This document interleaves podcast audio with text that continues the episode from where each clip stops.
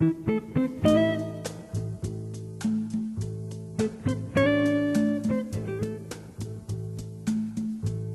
there, this is Mark Bauerlein with another conversation. Before we get to it, a word about one of our sponsors. Located in the foothills of Wyoming's spectacular Wind River Range, Wyoming Catholic College, an accredited four year Great Books institution, is built on the ancient Western tradition of the liberal arts and the freedom of the American West. The college offers its students an immersion in the primary sources of the classical tradition, the grandeur of the mountain wilderness, and the spiritual heritage of the Catholic Church. Students experience the illumination of imagination and intellect through the great books and traditional disciplines, literature and philosophy, mathematics and theology science, and Latin, and an outdoor program second to none.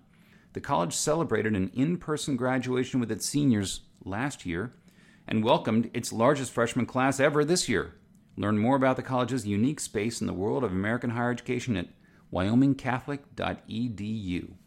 Uh, we have a guest today who is thoroughly unknown to First Things readers. They've never seen his name before. His name is Wilfred McClay. Sometimes he goes by Bill McClay. Oh no, no, no, wait a minute. I, no, no. He he actually was our 2021 Erasmus lecturer, which was published in the magazine. Bill's been with us before to discuss a few things. He often appears in the magazine. We're often happy to have him whenever we can. His lecture on the uh, Erasmus was called "The Claims of Memory." Uh, he is now professor of history at Hillsdale College, holding also the Dick, Victor Davis Hanson Chair of Classical History and Western Civilization at Hillsdale. Uh, among his many publications, first big book was The Masterless Self, uh, Masterless Self and Society in Modern America. And we also have uh, a textbook that came out a few, a couple of years ago entitled Land of Hope An Invitation to the Great American Story, which we discussed before.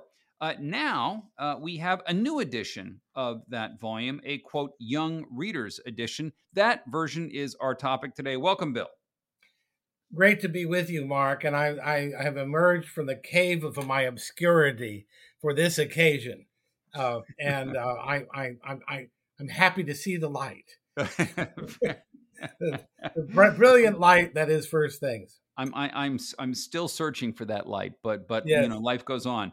Uh, now, you, you tell us first of all about the first book. How did you come ever to come. I mean, you're you're you're, you're a distinguished historian. You're operating at those frontiers of research, as they say, uh, and have been for a long time. How did you ever come to writing a book for high school students?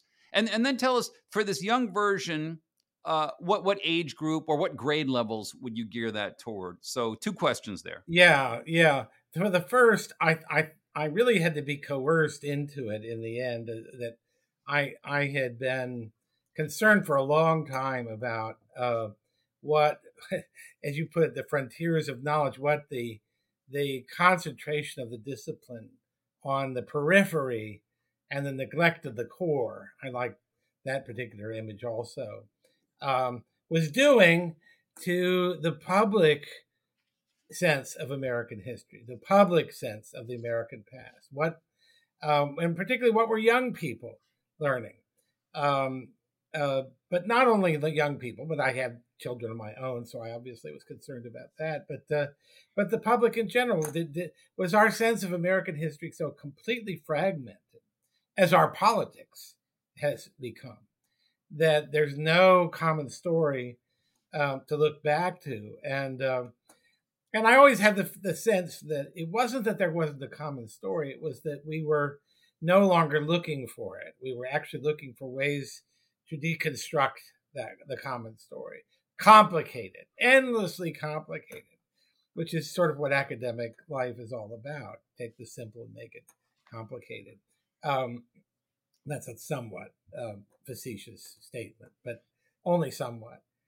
Uh, anyway, so I I um, I wrote I've written a number of things over the years, articles and uh, and such that both in scholarly and, and general interest publications complaining about this, and and actually I have some allies uh, who are more on the left than I am, uh, who were making Thomas Bender of NYU making similar complaints about we no longer had a usable public history, usable sense of the past. Um, and finally, um, when the uh, I'm just trying to make this quick that when the College Board, which does the AP exams, revised their standards in 2014 in a really outrageous way, taking out uh, mention of the Constitution, the Constitutional Convention, the ratification debates, um, the founders, um, uh, you know, and, and, turning it into basically a, a, the study of American history and an exercise in transatlantic economics, heavily concentrating on the slave trade. Um, a number of us thought, well, this has gone way too far, and uh, we wrote a letter. I actually wrote the letter, but um, it's it was presented as a product of a, a number of people uh, to the College Board, an open letter saying, please change your standards back, and this is why your new standards are bad. And for the most part, they did without ever acknowledging the letter, roll it back. But um, they um, the, the, the problem was um, that the textbooks were already geared toward the new standards, and that was not going to be easy to do anything about. Plus, it was very clear that the College Board was not really uh, rebuked; uh, they were just delayed in tactics that we would then see with the European history exam, which is very leftist and and really was no pushback on that. The way there was, our letter was signed by about 200 people, um, as I recall. Um, so very distinguished people. So I think the College Board had to respond, but we were left with this textbook problem, and um, you know, had people start saying to me, "Well, you know, um, we need a new textbook," and I would say, "Yes." I hope you find someone because I sure wasn't going to do it. Uh, that's just career suicide, uh, as you know better than anybody, uh, because you had a, a, very good, very distinguished academic career and publishing all kinds of very um, erudite and and, uh, and enduringly valuable monographs, including something on Whitman. By the way, since you mentioned Whitman, um, but um, Roger Kimball talked me into it he hit me up on a Sunday afternoon when my defenses were down, and I said I would do it for for Encounter Books. And part of my reasoning was an Encounter. I knew I would not be severely edited. I knew that the, manuscript would not have to pass through the hands of a thousand different stakeholders. The the you know the representatives of the Lithuanian coal miners unions, and so we aren't represented in this text. You need we need something about the Lithuanian coal miners, and so so I knew I wouldn't have to be subjected to that, and I wasn't.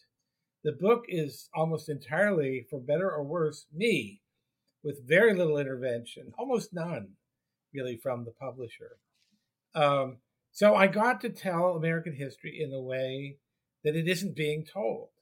Um, and it's obviously a more favorable view. The land of hope is not exactly a, a, a signal for a pessimistic view, um, and uh, it, it, it is um, it's very reader friendly. It's meant to be. It's, it's, I'm not trying to impress my colleagues in the academy with how much I know uh, and how many facts I can cram into one paragraph. Um, it's really meant for people to read with pleasure and profit, ordinary people. And obviously, I mainly intended it for the kind of students, juniors, rising seniors, uh, who are, um, or sorry, rising juniors uh, or seniors who are about to take the AP US History exam and to prepare them. So uh, that was really my target audience. It's ended up having a much bigger audience. A lot of people our age read it and say, "This I never got this." I, I, never, I never knew about this. It's, it's all I knew about was slavery and Indian removal. That, that's how I thought the sum total of American history was. And, and I have, especially slavery, I, I, I could have done more with Indian removal, I, I, I think, but the slavery uh, is very extensively and subtly treated in the book. But I had to make it accessible. I couldn't. Uh, so that was the challenge of the book, of writing the book. Now, uh, the book that we're here to talk about today was take that, and that book has been very successful. Well, let, let um, me ask, and, Bill, and of, oh, go ahead. Uh, so, you're getting a lot of school adoptions of, of the original yes, book. I, I can't tell you exactly how many. We don't um, we don't have that kind of record keeping with Encounter, which is not a, an educational publisher of educational books. So this was the downside of going with them. And and I'm I'm not saying anything I haven't said to them is that this this was a learning curve. They're learning how to do this. And plus, Mark, you know, there's this burgeoning market of homeschoolers and independent schools that are that are off the charts so far as the big you know, Pearson and outfits like that are concerned. They're not. They don't even know how to reach homeschoolers.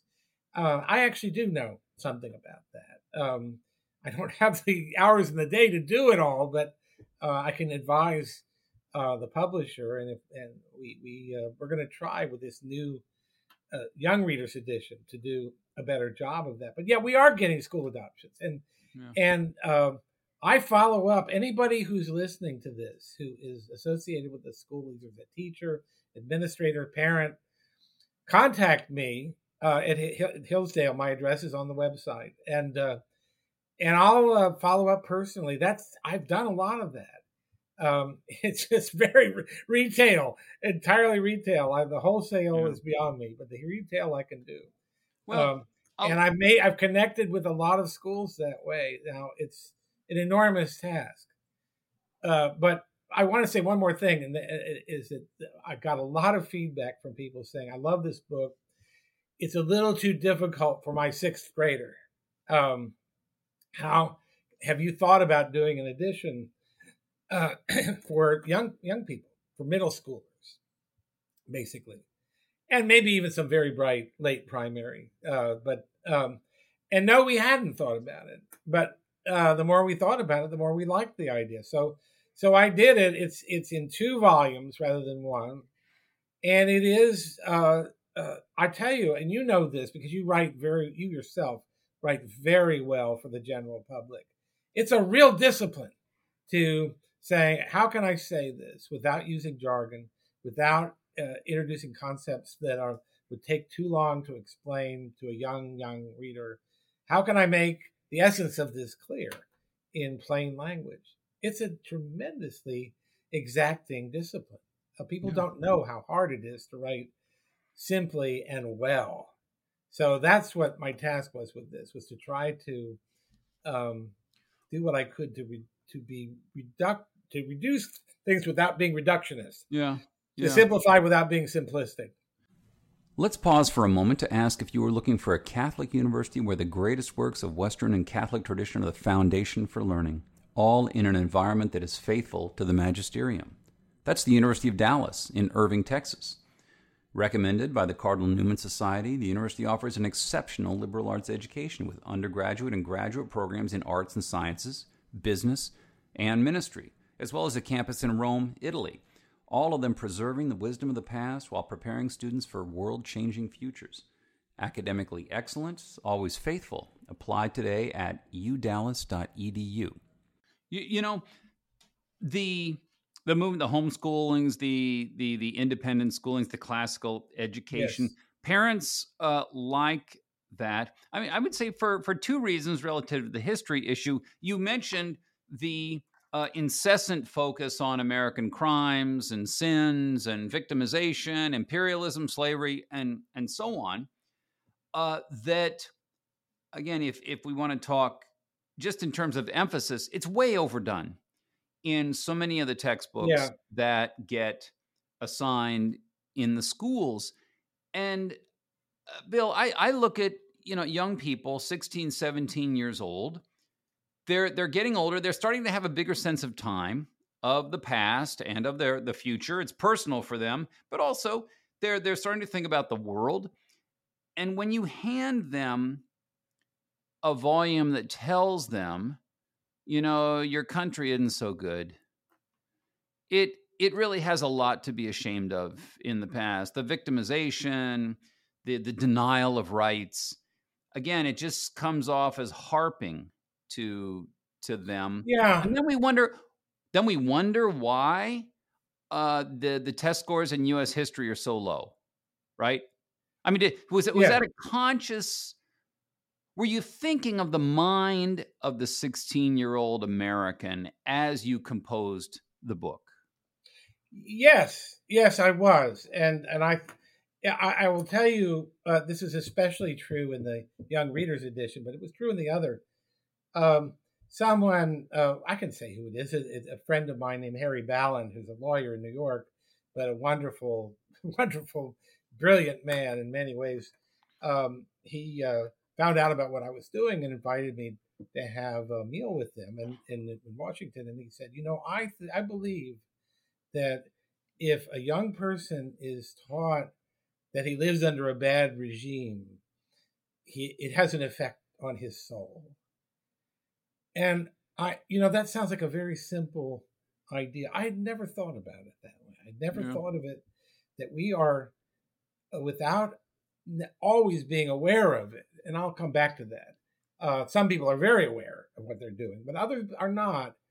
But we're injecting a kind of poison uh, into the souls of our of our young people. And I I am not uh, uh, at all afraid to make a connection between drug abuse, suicide rates, all of these things that have picked up alarmingly in the last 15 years or so. Suicides are up 60, 70 percent uh, in the in the younger, like under say 20 between 15 and 24. Or, uh, I forget the exact age range, but it's something like that. These rates of suicide, drug abuse, opioid abuse, uh, et cetera, et cetera, et cetera, um, have been accelerating. And, and, you know, of course, you can, there are many factors, but uh, this sense that I live in a dismal oppressor nation, I'm part of an oppressor class, I'm part of an oppressor race.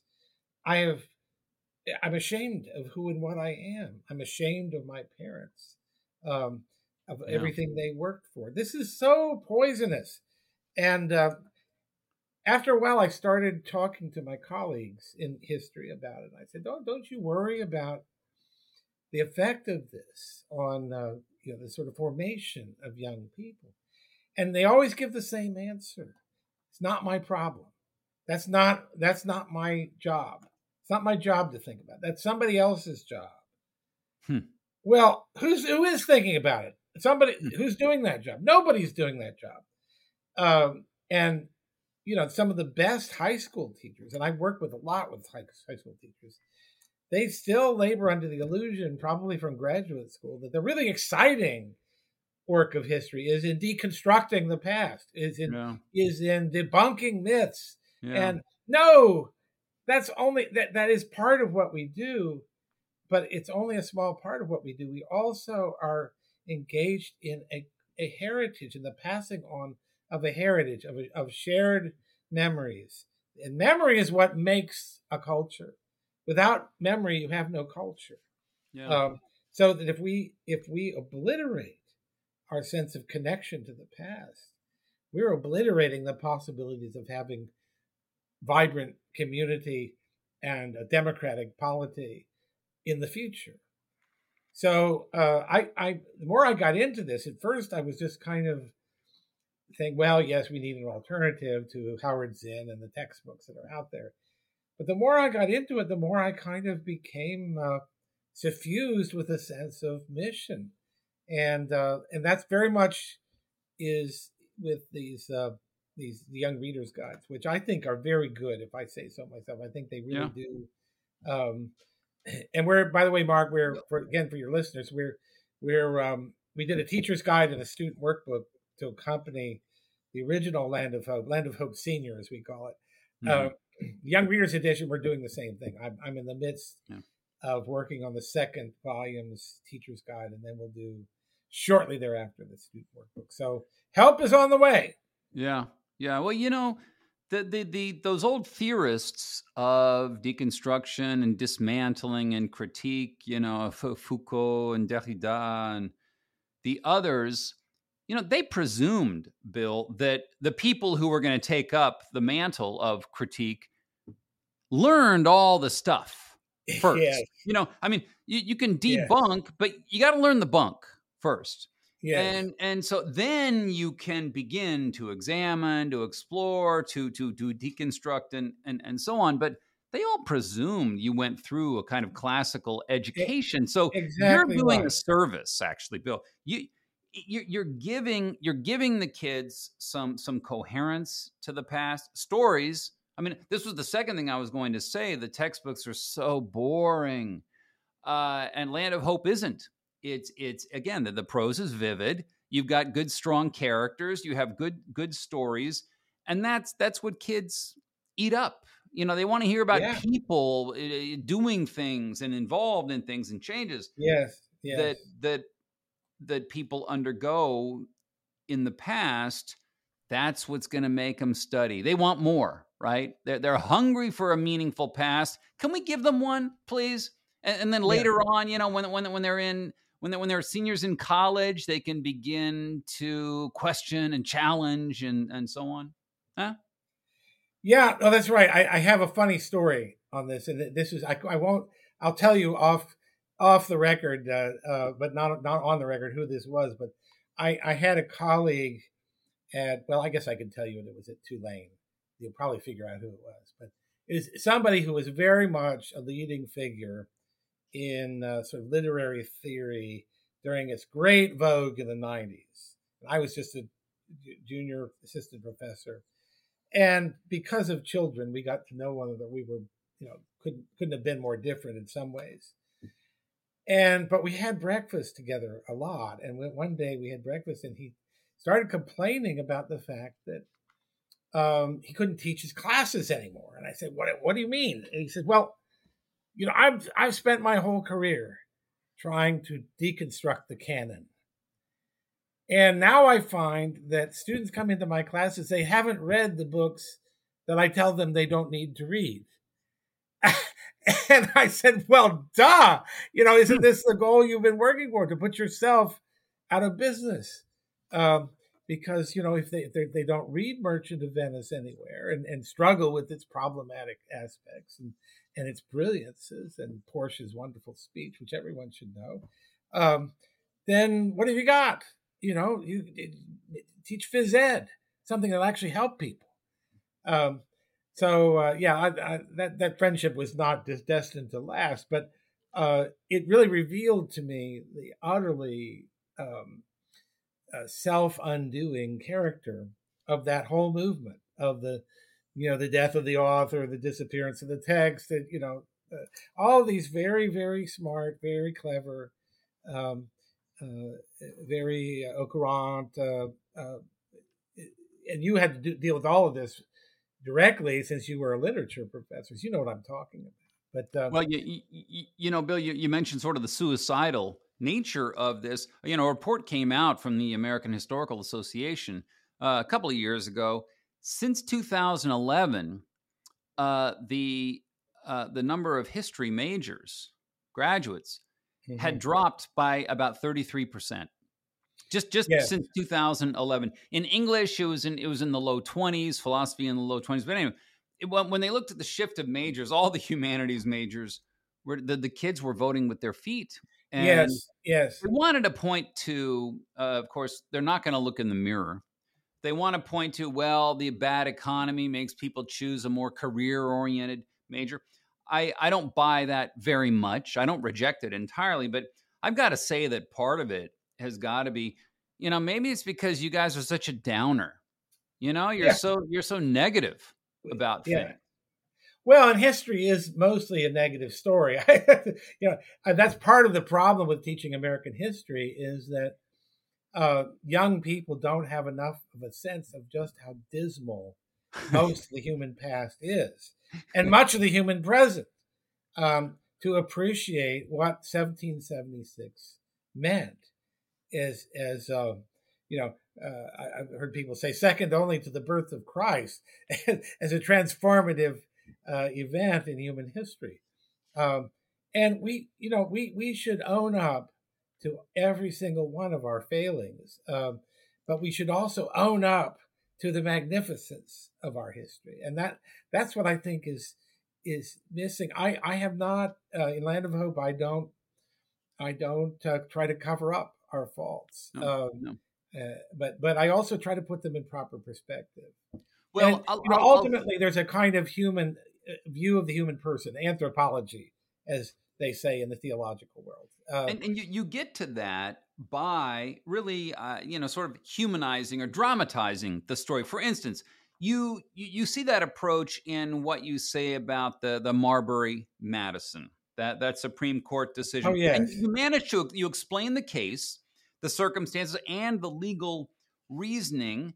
Uh, but you begin with Justice Marshall, uh, a man who actually had limited legal yes. experience, who, whose appointment to the court really irritated Thomas Jefferson. Indeed. And but but but then you proceed to show that this case really showed how this you know curious mix of political rivalries and resentments and this guy who really had no expectation of being a great jurist turns out to be a great jurist. And you actually Yes. make it into a story. Part of the story is of the greatness involved here. And I got, I got to think that, that that that's what kids want to hear.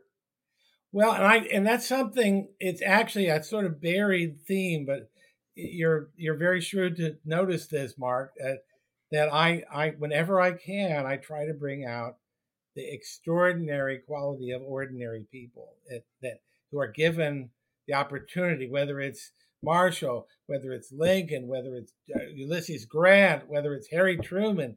There there are an awful lot of uh, people from very humble beginnings, and of course the, the African Americans story, Frederick Douglass, Booker T. Washington, on and on and on. These are all people who uh, who began. Actually, Du Bois is kind of an exception. He's has a kind of aristocratic origin, relatively speaking, but um, and from Western Massachusetts. But but uh, but for the most part, you have very ordinary people doing extraordinary things in Well, American you- history. you, you know, in the case of Lincoln, it, it's interesting. You you begin by talking about Lincoln not in terms of every what we all expect. You know, the Emancipation, Proclamation, the, the the war, his greatness, his martyrdom.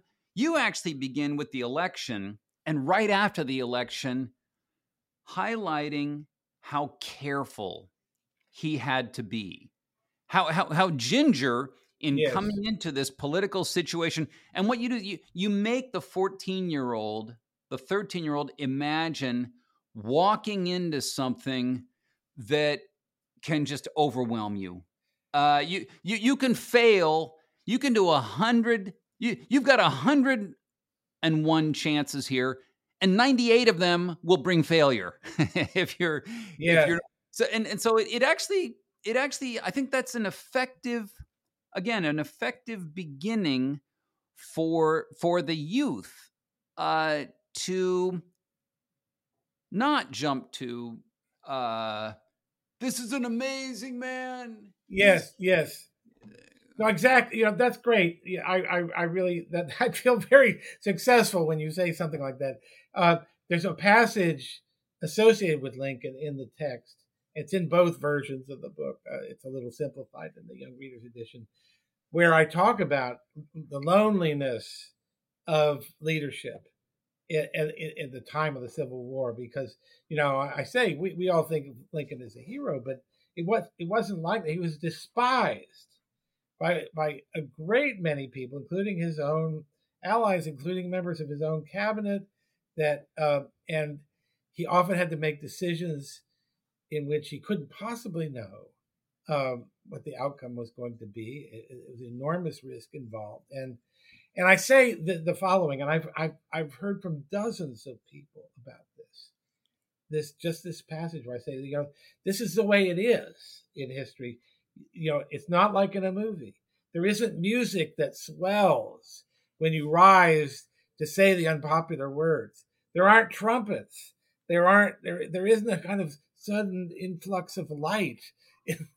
there it's uh, and I try and when the Puritans land uh, or the Pilgrims land uh, at Cape Cod, um, and they look back at this ocean, you know, I, I I try to evoke the sense that yeah, they thought they were on a mission from God, but don't you think there were moments when they thought, have we lost our minds doing this?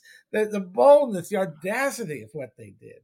Yeah. Um, so Yeah. that that's one of the things I try to try to get in the book is that that the it's well, you know, you could say it's lonely at the top in the Lincoln case, but make them feel how lonely it is at the top. But Make them feel that the man that they think is Mr. America is stamped on every coin, every penny they handle, uh, and every, you know, uh, all the currency, all the ways you see Lincoln's name and face, that he was despised. He was despised, and not just by Southerners.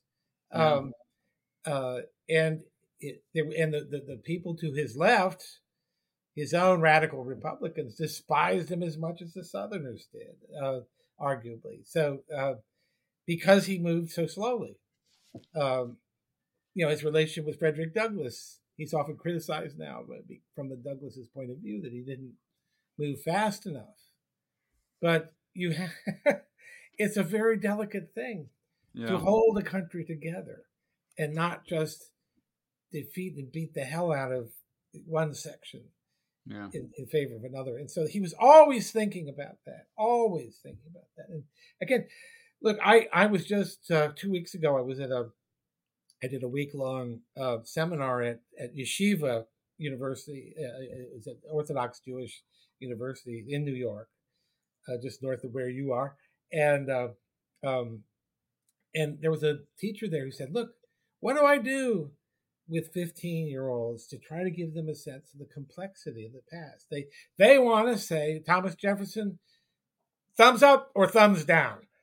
They don't want to say thumbs kind of wavering back and forth. They don't want to see that heroes can have clay feet and clay clay uh, you know legs, uh, arms, a whole lot of clay, but still be heroes. And um, that's tough. Yeah. You know, uh, I, you can give the example, especially with minority kids, but but not only minority kids, of Martin Luther King, who turns out to be a, a man that has some you know very troubling aspects to his his personal life, his sexual history, um, and you know some of which people just not wanted to face. Uh, uh, uh, what's your former colleague from David Garrow published this article maybe two years ago about the FBI um, files on King and videos. Um, and Garrow is wrote one of the best, if not the best, biography of King. But he felt this information should be out there. He couldn't get it published in the United States. He had to go to Standpoint magazine in England to hmm. publish hmm. this stuff, and yeah. it's been ignored because people don't want to. They don't want to grapple with the fact that a great man um, a hero can also have really deplorable aspects. And I don't mean to make light of anything that he he did or clearly clearly did. I should say he alleged to have done, but he, he clearly did.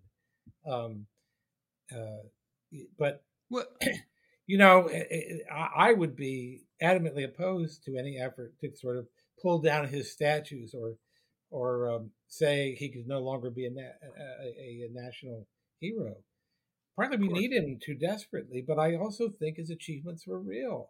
And you can't, uh, like George Gershwin said, you can't take that away from him. So, uh, um, uh, and and you know, I the other argument I use, which sometimes works with kids, because they they have a progressive of uh, template in, the, in, their minds about how history runs. And I say, well, what if 50 years from now we have a whole different sensibility about animals, about animal rights, about animal consciousness and souls. And so that not only is eating meat, you know, how could you ever have done that? You people, grandpa, how could you ever have done that? But even on having pets, you know, the more radical people do think the domestication of animals, which goes back to the roots of settled civilized life, even back to hunter gatherers, that um, that that itself was a, a kind of sin.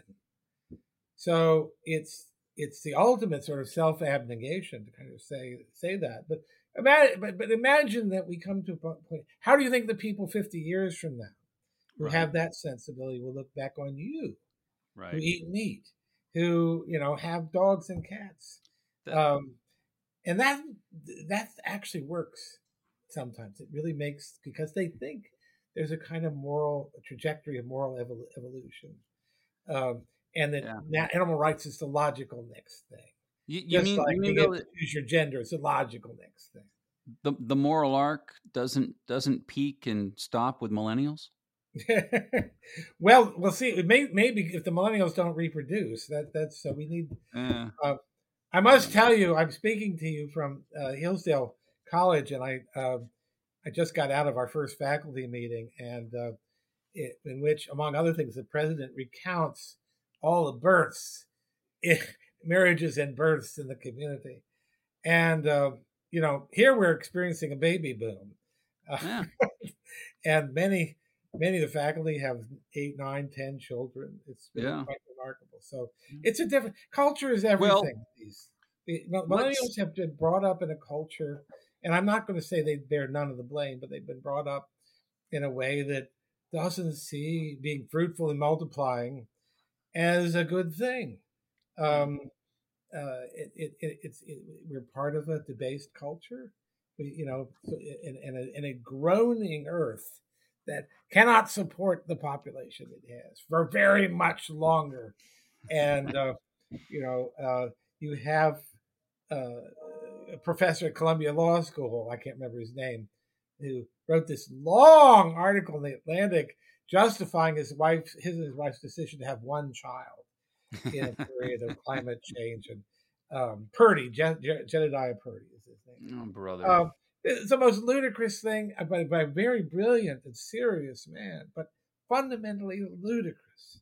yeah. Um, uh, Well, what, what what what we need is a a better historical understanding, which is what your books do, Bill.